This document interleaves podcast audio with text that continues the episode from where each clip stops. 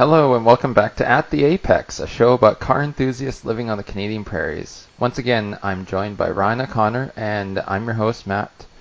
And today we're going to be discussing Toyota um, and and the new Supra, the rumors about the return of the MR2, and the uh, GT86.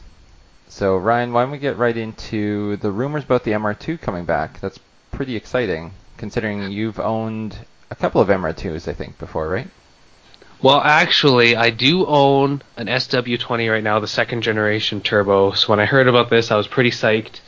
And uh, back in the day when I used to be a professional driver, which is a realization I came to when I was delivering pizza back in my old 89 AW11 MR2, um, I have a soft spot for them in my heart.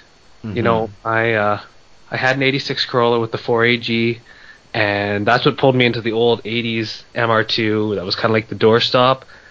Um, and then in Canada, we never got the MRS, so that's kind of like the the forbidden fruit. So to hear that there might be an MR2, no, I'm not going to say it's like when they brought the Type R's over, but it's kind of like the MR2 died way too early, mm-hmm. and the thought of a new MR2 is really cool. It's a really cool idea. Well, yeah, like I think everybody loves the idea of having one of those mid-engined um, sports cars, but pretty much everything you can buy that's like that right now is you know one of those supercars like a R8 or a Huracan or something like that, right? But it's to get something that Wait. you could get something kind of affordable, um, but fun. You know, like that getting that fun factor like the MR2 had or like the Miata has and things like that, right? Well, I was gonna say like if you want to go affordable, what people consider as the affordable mid-engine car is probably a Cayman, and that's I don't like out of my price range. Mm. I mean, hmm. maybe not forever, but I'm saying there's not that truly affordable mid-engine sports car. I mean, it's it would be cheaper to go to the states, pick up an MRS, bring it to Canada, import safety duty whatever, than buying a Cayman here. Yeah. And so, I mean, something local and affordable isn't really a real option. But I don't even know, like, uh, the price range that something like this would be placed in would probably have to be around the BRZ 86 price range to be competitive, I'd assume. Yeah, oh, I totally agree.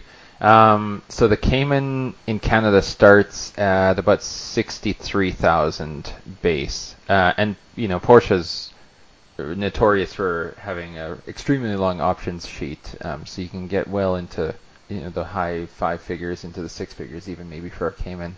But yeah, like to get an MR2, it'd probably start in the the 30s, maybe in the mid 30s. Um, you know, so to be able to get something like like a mid-engine sports car for you know 35,000, I think you're you're just laughing at that point.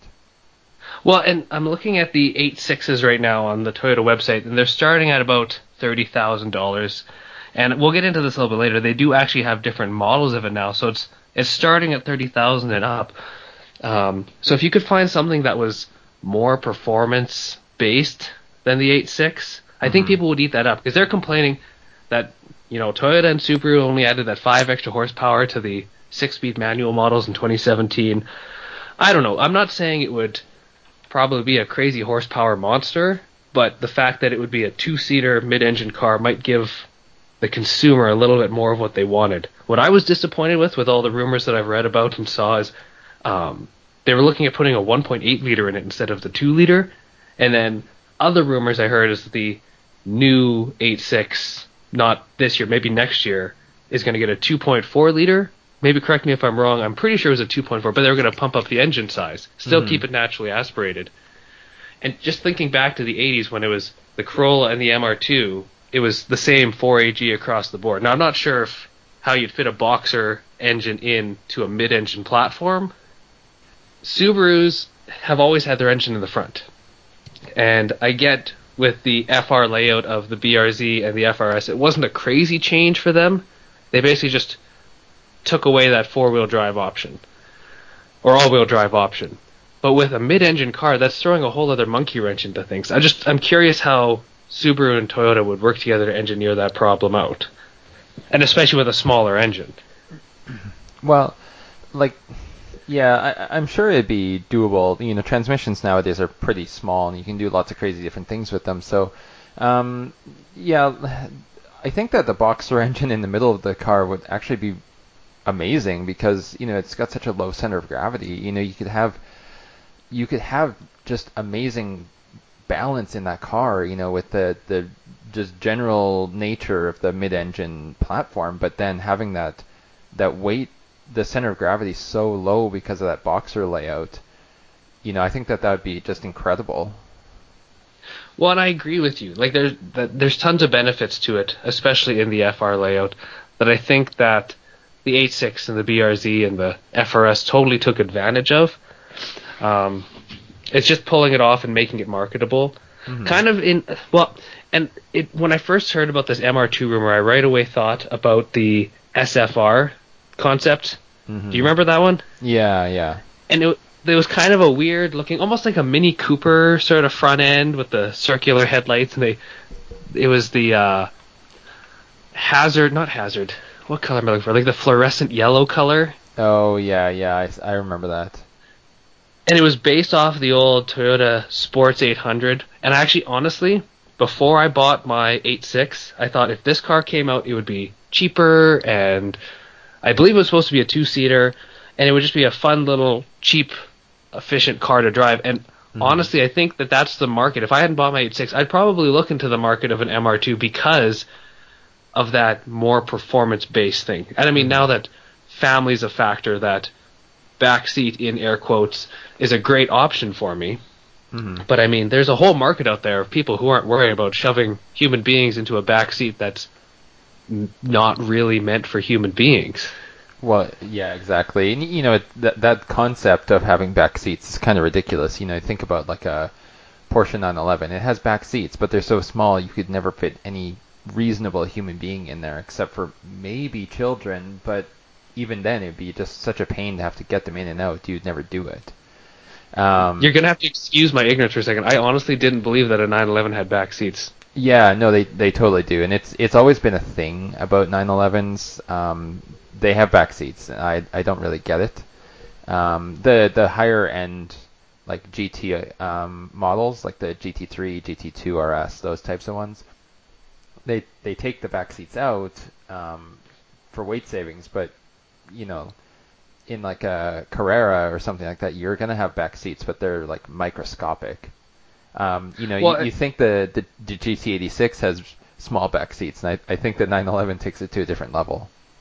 Well, I was actually going to say my old FD RX-7, those were even worse back seats. When I saw the 86 yeah. back seats, I thought, this is great. That's yeah. like a solid foot and a half of butt space in there for somebody. Whereas those those FD RX-7s were that was just an insurance thing. It had to have been. I cannot even understand yeah. why. I think I tried to um, squeeze myself back there one time. you know what? I think you did, and you're a I'm pretty, a pretty tall, tall guy, and and that you know, I I just um, equate that to Doug DeMuro trying to cram himself into the back seat of some of those cars that he tries to get into. yeah, and I know you sent me that video of him getting into the back of the 86 and all the complaints with that. But just uh, to reassure you and any of our listeners, I did do the the test of me in the back seat of the 86 and had my wife drive around Regina before we bought it, just in the anticipation that our kids grew up to be at least my height. It was doable. It wasn't comfortable, but it was doable. And I used to commute in a, a Civic Si two door, and it was a 45 minute drive. And I will tell you that there's more butt space in there, but definitely less head space in those Civics just because of the slant of those back windows. Mm-hmm. Um, so that was one thing I was looking for too. But anyways, I feel like we're getting totally off topic here in the idea of power to or performance foundation for the MR2 and maybe pulling into that market. Toyota doesn't really need to worry about that because there's the Supra. Mm-hmm. There's the Supra coming out that I think is going to take all of those people, all those little whiners who said, "Oh, the 86 doesn't have enough horsepower." Well, here's Toyota giving you what you want, but here's the price tag that goes along with it. Yeah, so what I've seen posted is that the Supra is going to start at about, I think it's about 60,000 um, Canadian. It, that might be like the base model, but uh, you know, the the outgoing Supra back in what was it, 99 or 98, whenever it um, stopped being produced, it, it, was into the 70,000 back then. Um, you know, which was a ton of money. That's probably closer to like 90 or so nowadays. Um, you know, so to have the Supra come in at maybe 60 to 70,000, like that's, I think that that's right in the sweet spot for it. It's it's less than some of its main competitors, like um, in you know maybe BMW or uh, like the Z4 will definitely be more expensive than the Supra. Um, simply well, because and I think BMW, that goes wrong. But yeah, that's what I was gonna say. Um, but you know, I, I think I've seen somewhere that the uh, the new Supra is going to have, I think, 340 horsepower, which really isn't a ton. Um, you know, like most of the the Mark IV Supras that you see, you know, it came with, I think, air quotes, 276 horsepower, but you know, you could put a, a exhaust on it and an intake on it, and you're getting close to 400. Um, you know, and those things are legendary for pushing a thousand horsepower without any rebuilt internals or anything. So, um, yeah, like I think that the 340 horsepower is going to be fun, but I don't know if it'll be enough. I think it might have the same complaints as the GT86. You think so? You think people are going to say it's not enough power for the price you're paying? Well, I'm thinking it's going to be not enough power for the legendary status of the Supra. Well, here's the thing. I don't know if anything can live up to the hype that the Fast and the Furious has given it. And I don't want to always pull into the Fast and the Furious, but it's that's if you know the car, it's probably because of that movie. Yeah. But you think of things like nowadays, like the the 2019 M5, BMW M5. Um, it's got something like it's got 600 horsepower. You know, like that's the kind of level that people expect from those types of performance cars nowadays. They expect 500, 600, 700 horsepower. Like a Dodge Demon, I think has 780 horsepower, something ridiculous. You know, it's so it's to to give the Supra 340, 350 horsepower. I think is gonna make a lot of people mad, to be honest. You know, and I think the comment sections of YouTube and everything are going to fill up when that car comes out and go, hey, I have this old, and you said Mark IV, and I'm kind of against calling them Mark IVs, but that's a whole other discussion. The fourth generation Supra, like you said, does have that crazy potential. And if a car coming out of the factory can't meet a decades old car's potential, that's what people are really wanting. They're wanting to buy that legacy. Mm-hmm. They want to buy a Supra because of its legacy. I mean, they're not buying it because of the Celica Supra. They're buying it because of the fourth generation twin turbo 2JZ Supra. And they want to be able to keep up with that or surpass it, really, if you're mm-hmm. buying something brand new. So I, I agree with you there that people might complain about it, but we're also in an age where a 200 horsepower at the crank 86 BRZ FRS, whatever you want to call it, is kind of setting the standard of slow and I think that Toyota will it'll it'll help Toyota's image, increasing it that extra hundred some horsepower. But at the same time, I always worry like the Supra has never been a light car. No. I don't know off the top of my head what the prediction is on how much the Supra is going to weigh, but I can't imagine it's going to be anywhere near as light as what a new MR2 or an old MR2 for that matter would weigh, or even the 86. Like, mm-hmm. I feel like this new Supra is going to be a beast.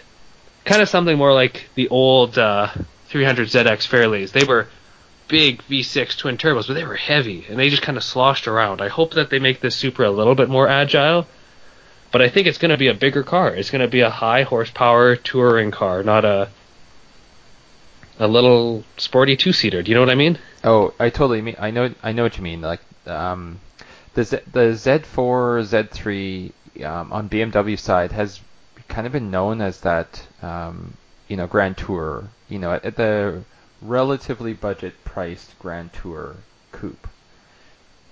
And to have the Supra based on the same platform, it should have that same sort of feel, I guess. You know, I'm thinking of um, yeah, like obviously totally different price bracket here, but you know, I'm thinking of like uh, a Ferrari F12. Like it's uh, it's just this powerful luxury cruiser. You know, the performance is there if you want it, and I kind of equate that sort of style of a car to what the Supra is, at least in my head. Um, you know, we see all the, saw those concepts come out um, back in maybe five years ago. Um, yeah, like with the crazy wing um, side mirrors and just like the crazy Forever. front end and all the like sculpted body and everything like that, and it was just stunning. Like the the images of it, and I remember watching a um, an episode of Jay Leno's Garage where he had that and he looked at it and it was incredible. Um, you know, with the the leaked images that have come out lately, I don't know. Like, I guess it's because we've been teased with this new Supra for so long. It's like, for me, the hype is almost gone. You know what? And I felt the Mhm. same way for a long time. But then once I finally saw there was that leaked front silver actual production model picture. It kind of looked like it was in a crate. And honestly, the simpler, toned down look is what kind of won me over. The big, flashy, whatever, it just kind of made it, it, it made it seem so much more unobtainable. It made it seem so much more like it was just trying to live up to its image. But when you actually see something that's going to go into production, that's where I kind of said, okay, this is going to be okay. This is going to be something kind of cool. But um, looking on the BMW side of things, I'm just kind of looking at the stats of the Z4, and its curb weight's between 3,000 to 3,400 pounds. Now, I'm assuming the Supra is going to Hmm. be comparable to that, and there's also the option of a four-cylinder in this Z4. Is this something? I, I don't know. I, I don't know if this is something that was included in the plans for the Um, Supra or not. I don't know. My gut feeling is that the uh, because of what people are expecting the Supra to be, I think that um, Toyota would be making a huge mistake if they decided to put a four-cylinder in in it, even if it still made 300 plus horsepower. I um, you know, if they put some you know crazy turbo four-cylinder or something in there, I, I think that if you put anything other than an inline six in that Supra, people will turn their noses up at it. Oh, people are already turning their noses up to the BMW badge, even though it's an inline six, three liter. Come on, people, this is exactly what you've been asking for. But I get it. It's people are swapping in 2JZs into eight sixes because it's a Toyota engine. People are th- swapping in 3S-GTEs mm-hmm. because it's a Toyota engine. There's a lot of purists out there that are wanting things just to be a certain way, and I think you're right. If I mean, if it does come with an inline four option, cool. I mean, I'm sure that would drop some weight. It would drop the cost probably significantly, and I bet you within five years that inline four would probably find its way into a bunch of eight sixes. But um, I don't know. I think having an option would be good because there's people who want to get into a base of a car. Like there's a reason why there's an entry level car in a lot of companies, and I think there's a reason why there's automatic non-turbo Supras in the world is because somebody wanted that car, and they might not have cared about the power or the transmission. That was also before the stat, the you know the the Supra really reached that legendary status. Well, and that's true. I mean, but here's the thing though too. that was when it was like a just a, a nice mid range mid priced cruiser, you know, performance. Like a touring car, you could load up your family, load up some stuff, and go for a weekend somewhere. well, yeah, it's like people are used to buying Camrys from Toyota, and oh, there was this nice sports car you could get from them for like a reasonable price. But you know, like that that's what people were doing back then. It was only like years later that people decided, oh my god, this thing is amazing, and then Fast and the Furious came out and just you know put it up on the pedestal. So And yeah, and what a pedestal it has to climb up to. I mean, I'm not. There's not a lot of cars that have that same status that other that companies are trying to live up to. mhm. Um, there's two ways I want to go with this really quick. One with the automatic transmission. So this new Supra is not going to come in a manual transmission. Yeah, I'm not really surprised about that. Um, you know, with everyone going dual clutch ma- uh, automatics, that's really not a surprise to me. Well, and it wasn't to me either. But do you think there's going to be some grumbling from the peanut gallery when this comes out? Well, I heard one time, and maybe this was just a rumor, but I thought I heard that one of the Toyota executives had mentioned that um, that a manual is in the works. It's just not part of the release. You know, and I'm sure there's going to be somebody who's going to make a kit or something for it.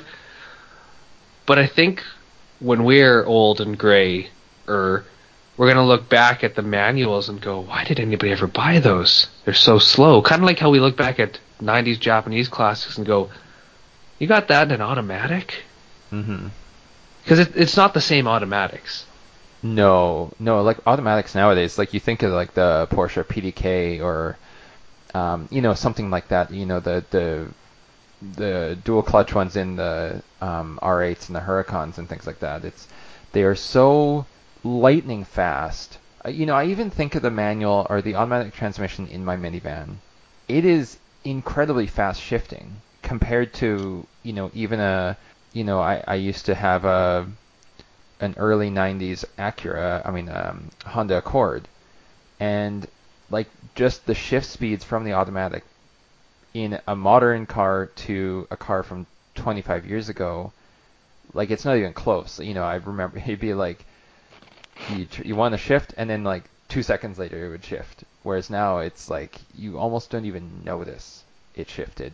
It's so fast and so smooth. Well, it's like those old Tiptronics where you Well, could yeah. manually shift it and it would actually go, but now it's just an automatic transmission. Well, yeah. And the thing is, like, if you're wanting a performance vehicle, you're almost stupid to put a an, a manual in it because you know the the automatics are just so much faster. Well, and that's actually a fact that we learned when I was going through race school. Um, they did a, a little, one of the demo videos was comparing two of the same make model of cars with the same driver in the same corner, and the new automatics are faster. It's a fact.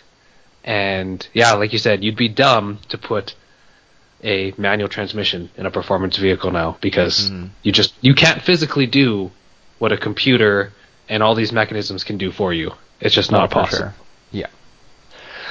Which is sad. It's a little bit of a depressing point for me. It makes me feel old and archaic, but it's way more fun. And I bought a car that has a manual transmission, so I'm just gonna stick to my guns for a while here. Who knows? I'll change my mind someday. I'm sure. Yeah, um, you know the thing is, is that the there's nothing that a manual can take away from.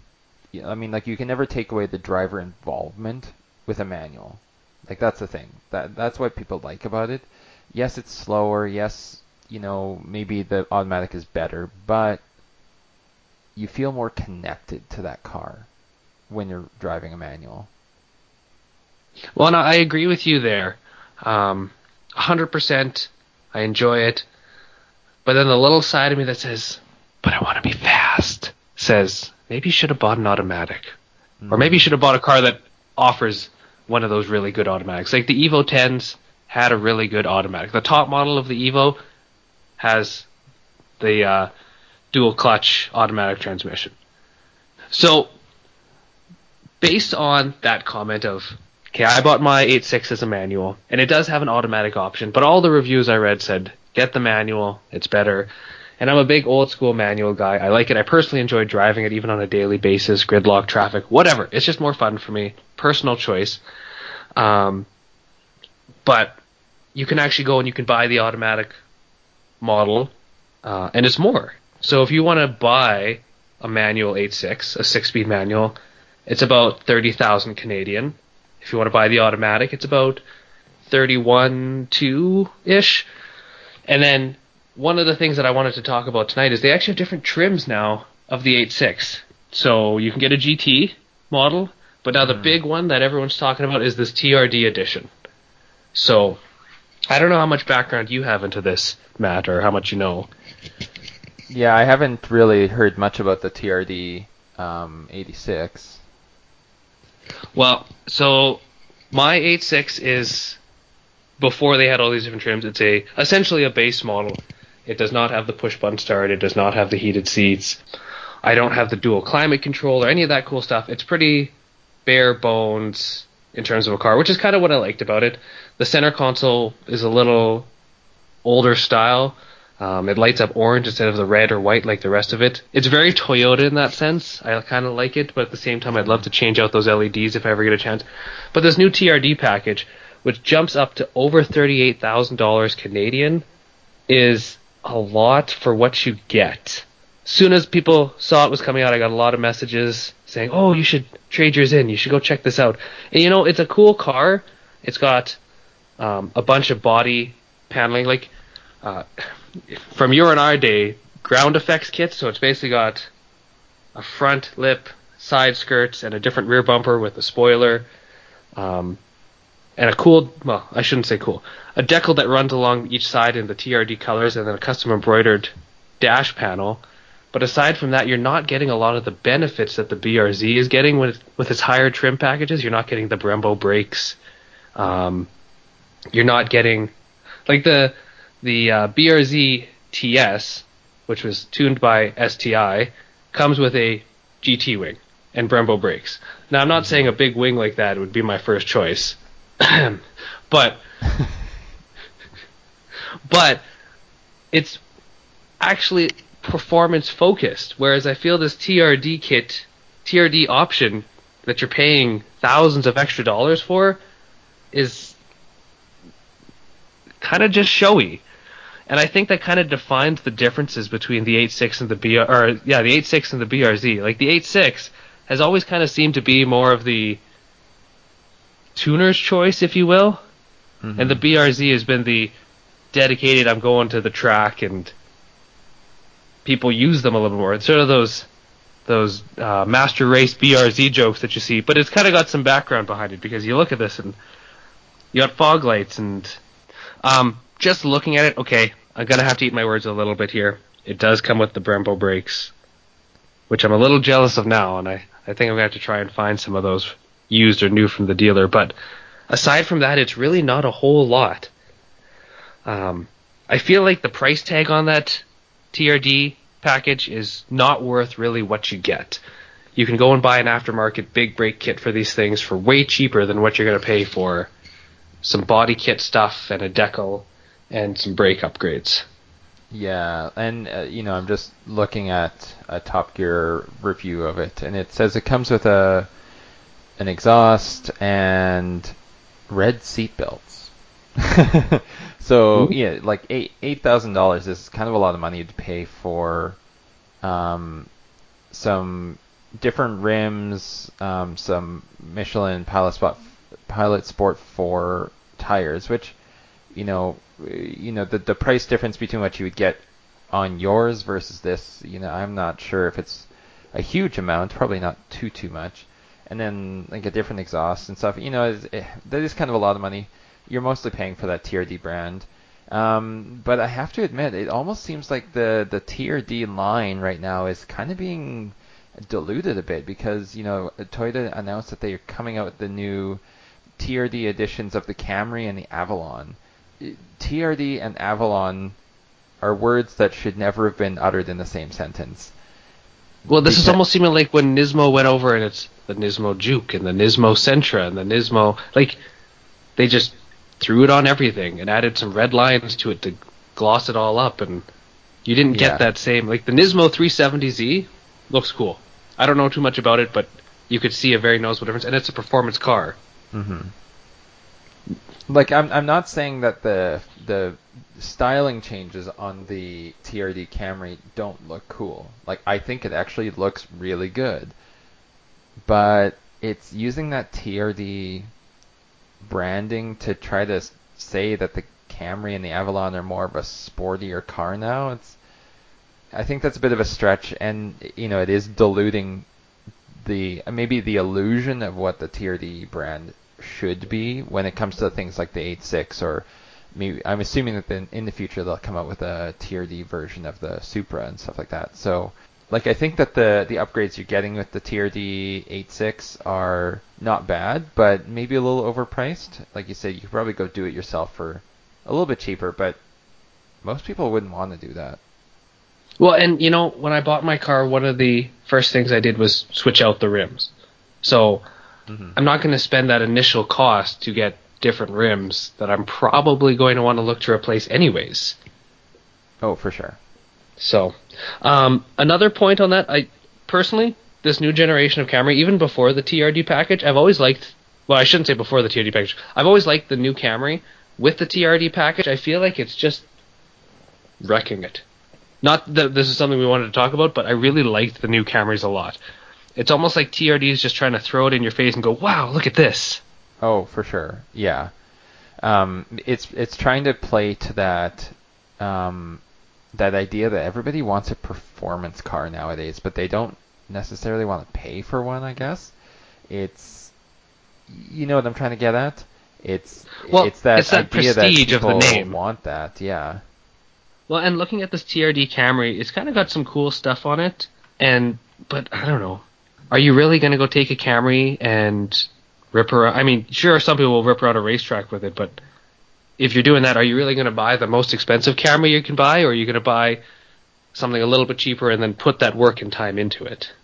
Yeah, you know, I, but I also maybe think that um, Toyota, maybe they were just saying, well, we've been taking the Camry to uh, what's it called, the NASCAR Sprint Sprint Cup Sprint Series. I forget what it's called. Maybe it's not even by Sprint anymore, but like that, um, you know, top level NASCAR series. They, Toyota's been running the Camry there for years now, and maybe they were just like, well, we finally should do something to try to make it look sportier. You know, if we're On the racing street? it. Yeah. Well, and see, I saw that, and I saw the new. I don't know if it's the new Supra mock-up for NASCAR Yeah. or whatever. I was reading an article about it, but when I look at that, and you look at anything past the front bumper, really, it's not that car anymore. No, no, because it has to So- conform to all the the the shape and everything of a NASCAR. Whereas the Camry kind of fit that anyways, but it was never really a car that people associated with racing, right? It's um, you know the Supra people associate with racing, um, or like I think the Chevy used to run the Malibu or you know something like that, um, which was kind of the same situation. But uh, but Ford, I think they run the oh, do they run a Mustang or something like that? No, it's not a Mustang. I know it's it's I forget what car they run in in NASCAR. I think it might be the Mustang, but it's it kind of fits. You know, where some of the other brands racing in that series just it doesn't really work. They're racing in it just to race in it, kind of thing. Yeah, and because it kind of has to look like one of their street car models, that you know they do up the the front decals to make it kind of look like it. Well, and that's why I've never really put too much weight on the Camry being in that. It's just, it's a car everyone's grandma has owned, or you know someone whose grandma who's owned it. It's kind of like a Civic or a Corolla. It's, it just kind of fits that build. So, I get Toyota's trying to do something cool here, but Mm-hmm. like you said, I think the best way you put it is it's diluting that TRD name. So, kind of Yeah. disappointing, kind of cool, but it, I mean, STI wouldn't put their name on a BRZ. It's just tuned by STI. Yeah, exactly. Um, okay, so I want to segue now into something that we talked about earlier. It's a, you know, we've both kind of done some racing locally, um, and we we were talking offline here around what kind of cars we would take if we could buy, uh, you know, an affordable car to go drag racing, drifting, autocrossing, and then one that you might take to all three different kinds of events. Um, so I, I mentioned my picks earlier um, while we were talking about this topic, but um, for drag racing, you know, uh, things that come to mind that you would take might be like things like a Dodge Demon, but that's not really an affordable car. So for me, I, I would probably have to go with the uh, like a Mustang GT, something with you know three four hundred horsepower, and you know, but it's still pretty reasonably priced. See, and I like that choice. That was going to be my second choice. We talked before about doing several cars, and you know what? I think we would have had a lot more overlap if we did that. Mm-hmm. So I'm glad we went to one car, Matt. But for my drag choice, I would have picked something like an old Firebird slash Trans Am, or even like an old Camaro, like you had even the slightly newer ones from the 90s, not because they would be the best, but because you have that interchangeable 350 and the support for a 350 that you could just throw parts on it and throw parts at it. And I think my idea of affordable, which we'll see as we go through the list, is going to be a little bit different than your idea of affordable. Mm-hmm. I feel like a big cheapskate tonight, but uh, you could be the judge of that when we get through this list. So that was kind of my reasoning for it is a Camaro or it's like a GM product, an older 80s 90s GM product that has that support that's cheap. So maybe you're going to buy something you have to pull out of a ditch or a barn but you're gonna have enough money left over that you can just throw cash at that engine and make it something fast for the drag strip. Yeah, like I kind of see where you're going with this because yeah, you could buy like a mid '90s Camaro, and uh, you those engines and transmissions were basically garbage. Like you know, you have a 5.7 liter V8 and them making 250 horsepower. Um, and and nowadays like you know, an engine like that would maybe be pushing 200. Um, but you'd have to pretty much buy like a crate engine or go in and, and just rebuild it completely and put like a supercharger on it and stuff to, to get it really drag ready, I guess. Um, if you were to want to do any any kind of respectable times, if you were just out there to have fun and whatever, like the car would be totally fine you could take a Cavalier out there. Oh, I think that's sure. one thing we should mention is that this is a, affordable, but still be able to go out there and compete. I mean, you're not going to be running the fastest time of the day, but you're still going to go out there and feel like you did okay. Well, yeah, like I remember you took your FD RX-7 out there, um, totally unmodified. It was, I think, it was totally bone stock, wasn't it? It, it was, yeah. Yeah, and you, I think you did in the 11s no, oh god, no. I did no, 14 I, flat. Oh, was it? 14 oh, flat man, at 100 miles an hour. Yeah, but it was still like insanely fast. Well, and you know, it was a fun car, but you could definitely tell that was not a drag racing built car. Oh god, god if I'd no. hit 11, that would have been awesome. No, but what I'm saying is like even that car, it's not at all meant for that, but it still did amazing. Yeah. I, w- I raced against you in my 2011 Chevy Cruze, and obviously not at all a drag car, not at all meant for that, but it was still fun. And uh, yeah, like I th- I think I did I don't know in the 17s or something. It was just awful. But you actually raced my old 79 RX-7. Yeah, and your your 79 RX-7 just blew me away. I'm gonna have to post that video later for anybody listening. Sunday, video coming out. and but it was fun. It was a lot of fun. Um, but yeah, awful. but that's the thing is if it's fun then that's the point. So you know, honestly, if somebody goes out and they buy, and I'm just using the Cavalier as an example because you know it's something old, it's cheap, and if you go out and you have fun drag racing a Cavalier, then that's all that really matters.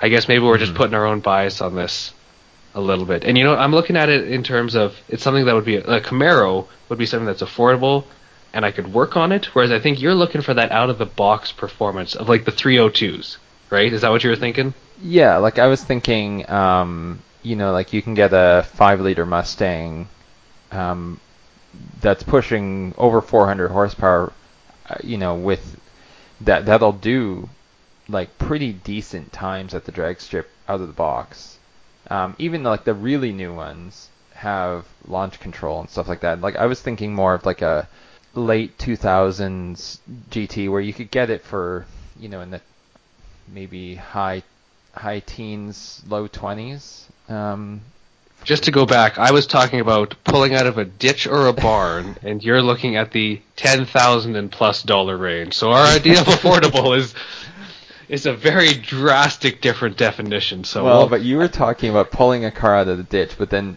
pouring a bunch of money into making it fast. Well, not ten thousand dollars, but that would be nice. okay, um, so that was drag racing. What about drifting? How about you go first on this one? For sure. Okay, so it's funny that you say the Mustang because I was thinking a great, affordable, air quote, affordable drifting car that you could get into for cheap and be relatively reliable would be a Mustang. Now, I'm saying that with my bias of loving my solid rear ends from my RX-7s and my Corollas, um, like a Fox body Mustang or something a little bit newer. I mean, it really depends on your price range, but you have that instant torque Mm-hmm. and something that is common enough that if you smash it up, you can find some parts for it. Um, and again, something that could be old enough you could drag it out of a ditch or a barn and still do stuff to it, but it's got that rear wheel drive, instant torque, um, affordable, relatively reliable, good aftermarket support. Yeah, you know, like um, if anyone's familiar with ChrisFix on YouTube, he has a, it's like a mid '90s Mustang GT that he goes and drifts with, and uh, yeah, so I totally agree. Like the uh, like a 20 plus year old Mustang would be amazing for drifting. You're you're before all the electronic nannies that would get in your way, but still enough power and engineering in them that you could do that without having the car totally fall apart on you. Well, and the other thing I was thinking is if you're gonna go out there and you're gonna drift your pants off, you're probably gonna wreck your car. You want something that isn't this gem of a car that you're worried about wrecking. I would never have, have have drifted my FD, and I mean, I'm oh, sorry, I might have, but I would always be paranoid of wrecking it. Yeah. Whereas only in the middle Mustang- of a parking lot with nothing around it. Yeah. Which has never happened and is a great story that will never be told. Um, but like a Fox Body Mustang, if I s- clipped a wall, I would think that was the coolest thing in the world. And my car would be just wrecked and but it would be awesome. And I wouldn't feel bad about it. That's why I think it would be a good a good affordable drift car for that. Mhm. I can't remember what was on your list now. What was it? It was something that I thought was good, but way out of my price range. Well, so uh, okay, I, before I say mine, I want to have an aside here. I was having a conversation with a friend of mine the other day about drifting, and we legitimately were saying that you don't get into drifting if you don't expect to, or if you expect to not wreck your car. Like, it's basically a rite of passage almost for drifting. If you get into it, you're going to hit the wall. You're going to you know, curb your wheel. You're going to, you know, just destroy your car at least once, and then it's a learning opportunity, and you hopefully won't do it again. But, you know, um, I know people from like Dodo Logic that are around here. I don't know if that club still exists, but when they were big into drifting years ago, they, you, you constantly saw the cars with like bumpers hanging off and that kind of stuff. So what you're saying is you can't have a drift car and a show car at the same time unless you have a lot of money to just keep pumping into it. Yes, exactly. um, so for my pick for drifting, I actually went with something that, you know, I, this is also very Fast and Furious inspired, but um, I went with a 370Z or a 350Z, depending on what you want to classify as affordable. Um, but you know, like I, I love the 350Z, and the the movie Tokyo Drift just sealed that for me in the scene where I believe it was Tanner Faust that was driving at the time in terms of like the professional driver doing the actual driving for the movie. It drifted all the way up that um, car park, like the the round, you know, The ramp on the, the to the next level. all the way up to the top level. Like I don't know that that scene just sealed it for me that that was a drift car. But it could be a, like an amazing all-arounder almost like anyways, but especially for drifting. And you know what? I I like that choice a lot. And you know, I never even considered that when you were talking before about oh a 350 or a 370 whatever. I like I don't know why I just don't instantly jump to Fast and the Furious movies because that was one of my favorite ones, even though it's most people's least favorite one. But that's true. Actually, when you mention that, that is an iconic scene that sort of established that car. Mm-hmm. And it was I remember it was the redesign right after because the 300 had been gone for years, And one of the big things was it was the new generation of Z car that was coming out in this movie, and everyone was hyped up about it. And they threw two of them in, and only one really did anything. But it really established that car in the car world. And Mhm. I don't, I think, I don't think people give it enough credit. I think you're right. It's a great car. It's got a great power plant. It's reliable. I mean, it has its own race series. The the 350Z has its own spec series, kind of like the Mhm. Miata. It's a good Yeah. car. It's a really good car. Uh, again, back to the affordable price range. Like, I don't know how much a 350Z would go for today, You know, you can get a decent one for like ten grand. and, and that's fine. Like, here's the thing: people aren't going into motorsports because it's a cheap hobby. I think that should be stated. Um, if you want to go cheap, you're probably not going to be the guy driving to and from the track every single time. You're probably going to be the guy who has a CAA card and uses it a lot. Yeah. Okay, so that was drag racing and drifting, but what about autocrossing? You're a really experienced autocrosser, so you've seen so many different cars um, participate. So I think um, I'm going to get you to go second, so I don't want to Oh, yeah. spoil it for you. Um, but my opinion on this one is I would go with a, an STI. Um, one because it's got pretty good power, um, and also it's well balanced from its rally development, or at least that's my vision of it, um, and um, and and the four wheel drive or the all wheel drive. I mean, it's um, that's sort of where I'm coming from on on this one because it's you need good power, good handling, and um, ability to get out of the corners with good traction. You know, I love that choice. I didn't choose it, but I love that choice. Um, and you know what? The STI is probably one of my favorite cars for that, and I've been beaten by STIs and Evos a lot of times because of those facts. Like they're hmm thoroughbred race cars that somebody went, mm, we need to make how many street models? Okay, let's go. yeah. And um, again, if it wasn't my definition of affordable, I probably would have picked that. Um, so I didn't actually pick one car for this. This is going to be kind of a weird one, so you got to hear me out on this. I ended up picking any Honda car. So hear me out. You could go and you can take a Civic or an Accord or probably even a Prelude because I mean it's basically a two-door Accord, a CRX, um, a Del Sol, maybe not a CRZ. Sorry, CRZ fans, they're not great. And you could take it out to an autocross event and have fun and carry all your stuff and drive there and drive back and you have a great aftermarket support if you ever want to get more and more competitive and it's reliable. That's the biggest thing I find with autocross is you can go out there in a crazy high horsepower car and you might not do the best because you can't stretch your legs the most, but you start to lose your reliability the more turbos, superchargers, whatever you throw on it, and you don't mm-hmm. really need it. Now, you had a really good point with that all-wheel drive. All-wheel drive is great. That's going to help you out tons. But I think having that autocross, I feel, is so much driver experience that a Honda car of some sorts would be what you need to get into autocross to get that driving experience. And then when you're ready to move on to something else, sure, go for it. Go spend something that people consider affordable of ten thousand dollars or more and move on. But I think to get into autocross, and you can still be competitive. Like I'm, I think you when you brought your Civic out, I don't remember you being even in the bottom half of the pack, and you had a relatively stock Civic with, not to say you had no track experience, but you didn't have a ton. I had lots of track experience on video games, but I, Well, know- I had never participated in person on a in a uh, one where you're actually person, using a car. Like I, I I'd been go karting and stuff, but that's it.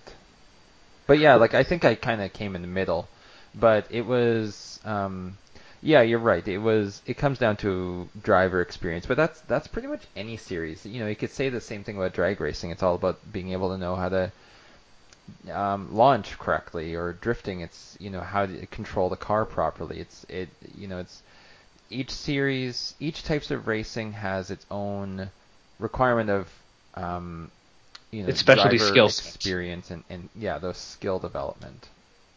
Well, and I'm not saying that the other two don't. I'm saying they do. I just feel like autocross is kind of that, and maybe this is just my personal experience coming through, that you can practice more so. There's not really a, like Gran Turismo has paved the way for track days.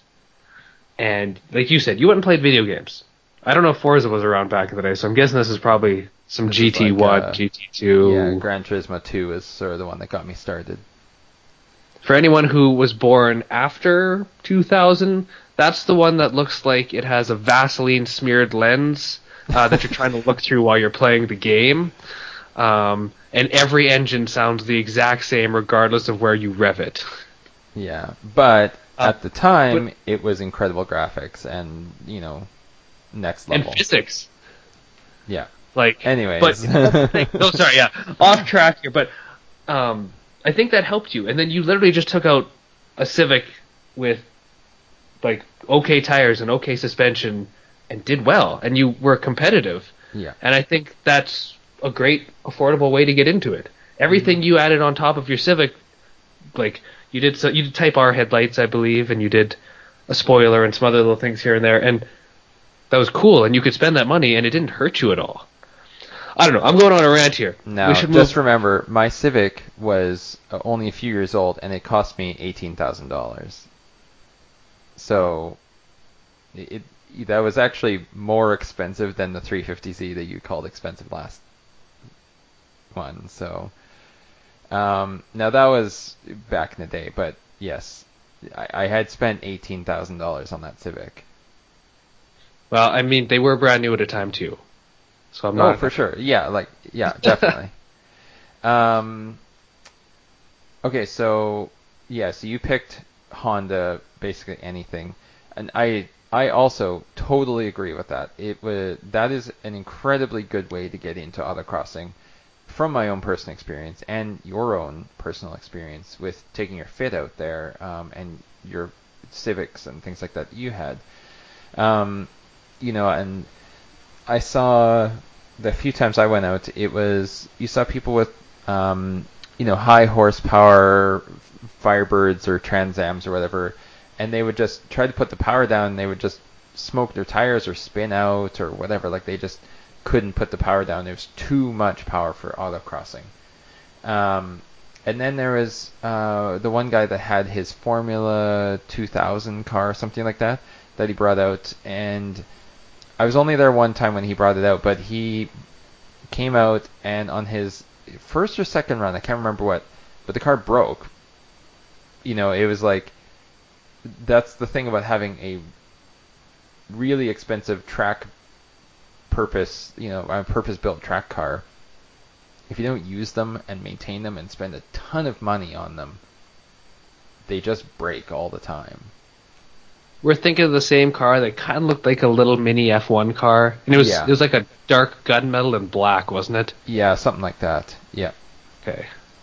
Just so we're on the same page. Yeah, well, and that's the thing is, I could say that that would be probably an affordable way to get into it because if you really want to be hardcore and intense and uh, other words from the 90s, um, it's a great way to get into it because then you're definitely competitive, especially if you're running against a bunch of street cars. But I don't know if that's what a lot of people want to get into when they dive in to a casual motorsport like that. I think I think it's fair to say that a lot of these are casual. You don't have to go and build a drag car to go drag race. Some people take a Cruze or a, a carbureted 1.1 liter rotary engine and mm-hmm. they just go. Well, yeah. But, you know, if you're looking to get into actual competitive racing, that car that he had brought would be an affordable option. You know, if you're spending 50 grand on one of those versus, you know, half a million on, you know, something else, you know, like that look that is very com- uh, affordable in comparison. Yeah, that's the worst part. The sky is definitely the limit. Yeah. I think it was you who sent me a picture of that purpose-built Lamborghini race car, and you said, "Oh, it's only a hundred thousand dollars." Yeah, the it was like a, a used Super Trofeo um, race car, and yeah, like compared to other things that I'd seen that are similar, you know, you I would expect that to be 100, 150,000. Um, but that's just for the car. Then you have to have the trailer and the spare parts and you know ability to run it and fix it. You know, so when you get into something like that, it gets very expensive, right? Like Oh, that's totally. why people have sponsors. And you know, I think that's almost why Honda appeals to me in that sense, Mm-hmm. is you could just go and take that out. Not that your choice was bad. I think your choice was great. I, yeah. Um, I'm actually looking at these Formula F2000 Championship Series cars, and they're pretty cool. If no one's ever, if you haven't looked at them yet, look it up, Google it. They're really cool. Um, if I had the money, I'd definitely get into it. And if I meet the guy that thinks a Lamborghini track car is affordable, um, I might ask him to buy me one. So.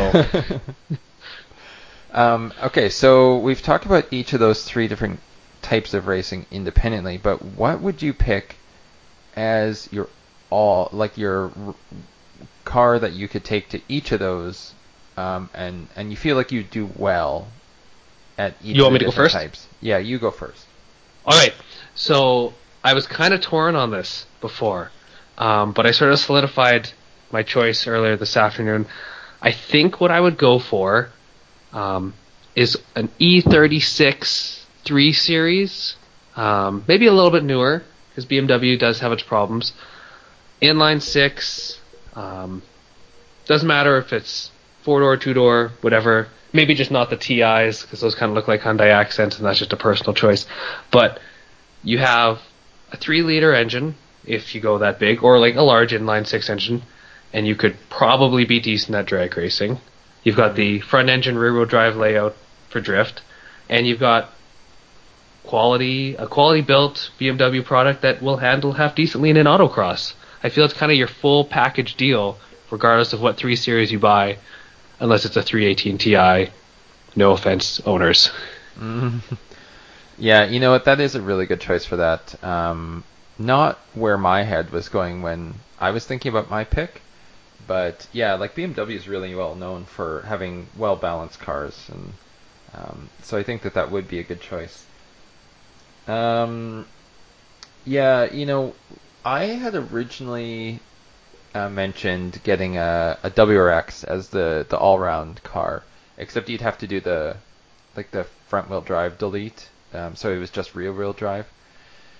Kind of half defeating the purpose of having having a WRX, but at the same time, the reason I picked that one um, was because you're still getting almost the performance of an STI, but a way lower price tag. Um, so, and I don't know. I just feel like it would be good good at each of them, but maybe not great. And um, yeah, that was kind of where my head was at. Well, and see, and I like that idea. When I read that before, I was kind of like, he realizes that they only came in an all-wheel drive. But when now that you mentioned that you'd have to do the disabling the front-wheel drive, it makes more sense. And I kind of assumed as much, but I was very curious to hear what you had to say. I just feel like that wouldn't be a task I'd want to take on just to fit in the drifting category.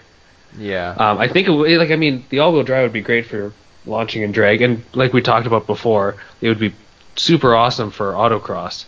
But why would you not go for the STI? Like, what's holding you back from that as an all-in-one car? Because if you're already putting that extra work in, Yeah, like to make it just rear-wheel drive. the it, it gets almost to the point where it's um, it's at the top end of what I would consider affordable. Um, so I wouldn't want to take one of those cars and then rip out half of the point of the car, you know, the the the all-wheel drive. So whereas a WRX, it's